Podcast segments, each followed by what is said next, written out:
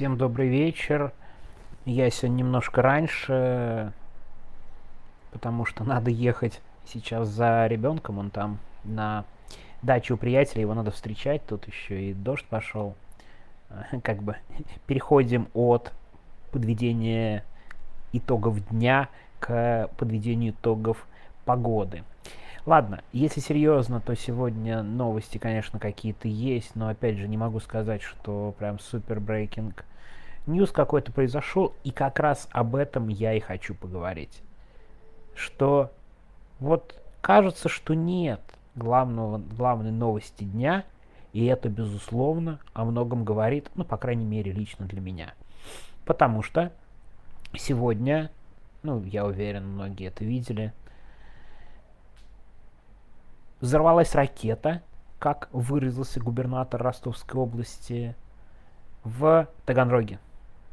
То есть э, очень серьезно. На самом деле много людей пострадало, там 15 человек. Осколки, госпитализации, глубокая воронка на земле. Через некоторое время Министерство обороны выступило в своем стиле о том, что это все Украина запустила зенитную ракету, ракету С-200, переоборудованную в ударный вариант. Обращаю внимание, С-200. Это довольно старая модификация. Я совсем не разбираюсь в военной технике. Ну как не разбираюсь? На уровне прям совсем дилетантов не хочется заходить на территорию людей, которые военные эксперты и даже прям лучше разбираются. Я разбираюсь плохо. Но это, очевидно, не самая современная ракета, мягко говоря. И перехвачена она была только над Таганрогом.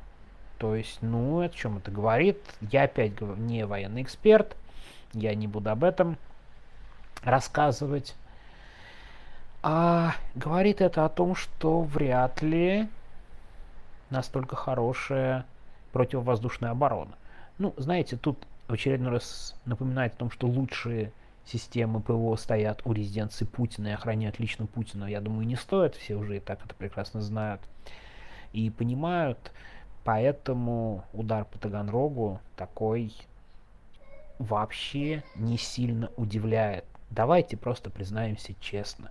К вечеру о том, что в Таганроге, в центре города, взорвалась ракета и пострадали люди – ну, в принципе, никто не будет вспоминать. Ну, она не взорвалась, она была сбита, ну, не суть важно.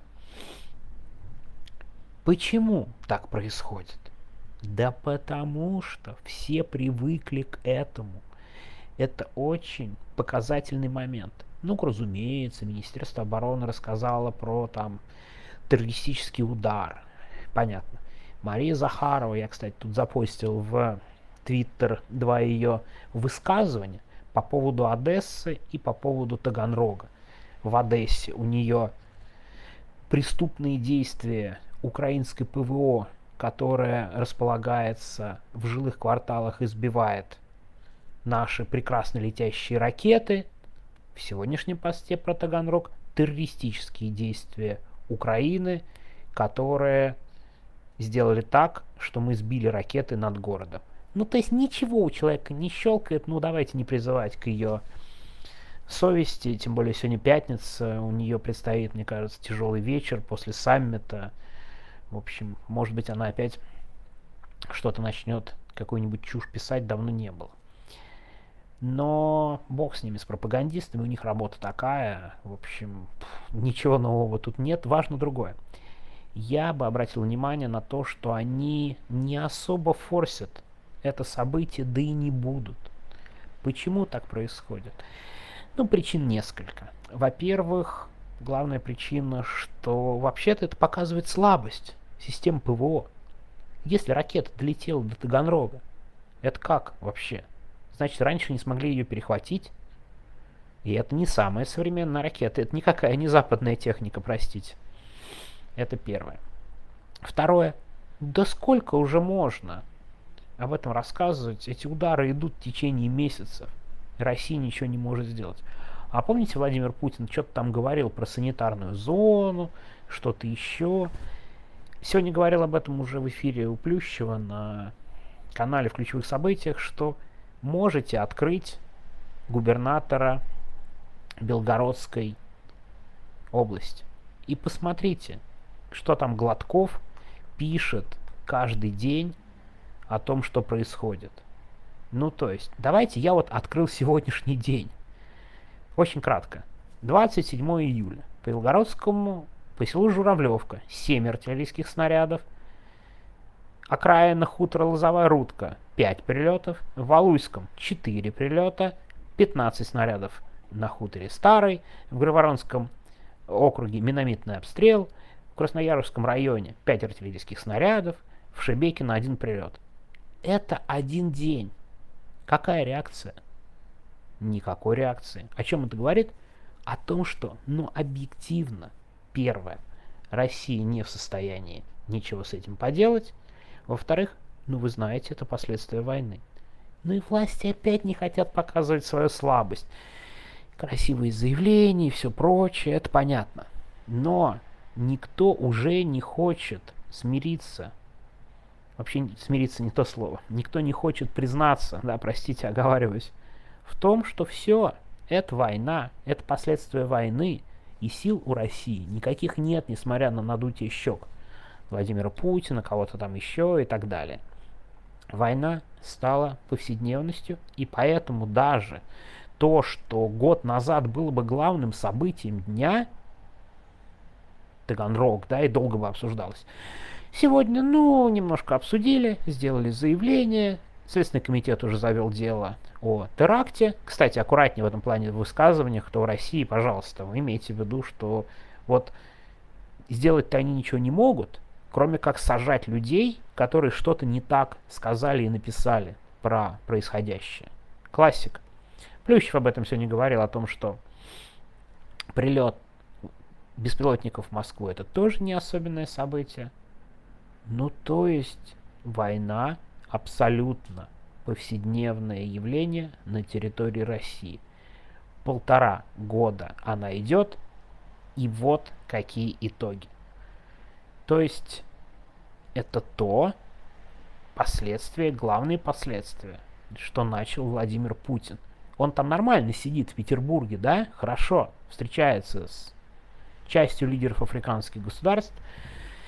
Думаю, кстати, итоги саммита я как-нибудь тоже подведу, тем более много что есть сказать про африканских э, президентов и диктаторов, кто приехал, там довольно любопытно и распространяют всякие фотографии Путина с людьми такими полулегендарными в плохом смысле этого слова. Так что это главное, главный итог сегодняшнего дня, что никого совсем не удивляет взрыв в центре Таганрога, это типа стало нормой. И никакой особенной общественной реакции на это нет. Ну, при прилет и прилет, подумаешь. Так что это главное, что я хотел сегодня сказать. У меня тем более с Таганрогом связаны личные какие-то родственные штуки. Я там был всего два раза, по-моему, был в городе Таганрог. Очень, э, как сказать, показательно, что последний раз в Таганроге я был, когда ехал на суд э, к Александру Аверину. Его судили, это такой э, один из лидеров национал-большевистской партии, Насбол, которого тогда судили в хуторе Матвеев, не Курган, не Курган, Матвеев, Матвеев. Сейчас уже забыл, видите, как это происходит быстро. Даже наберу, наберу э, в поисковике, как он назывался этот город. Суд просто очень был показательный, в показательном районе. Просто я писал о том, что... А нет, Матвеев Курган, все правильно, видите, я не совсем был неправ. Матвеев Курган, туда ездил на его суд, его судили за то, что он пытался пистолет вывести с территории ДНР. Кстати, довольно сомнительное было дело, и до сих пор так считаю и вот я ехал через Таганрог. Но если говорить про Таганрог, то это город моего дедушки, и там жили мои прадедушка и прапрадедушка, и даже до сих пор сохранился дом моего прапрадедушки в Таганроге. Единственная еврейская линия, Таганрог вообще еврейский город. А, и этот дом сохранился, и вот честно говоря, еще не смотрел очень внимательно, но вряд ли это там. Это немножко сбоку, но вот Таганрог это сразу у меня лично личная ассоциация, ну и в истории России с Таганрогом тоже есть очень важная ассоциация. Я думаю, вы все ее помните из стихотворения «Всю жизнь провел дороги и умер в Таганроге» про Александра Первого. Но на самом деле, если говорить про Путина, вряд ли он умрет в Таганроге, потому что он туда просто испугается ехать. К большому сожалению, нашему общему. Ладно, берегите себя, постарайтесь избегать комментариев про удар по Таганрогу, если вы живете в России. Ну и хороших вам выходных, не знаю, про голосовые на выходных, посмотрим, возможно, продолжим.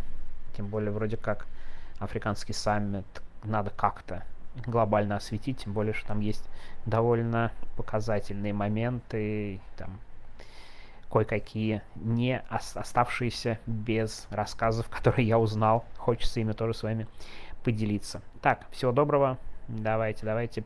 Пока. Удачи.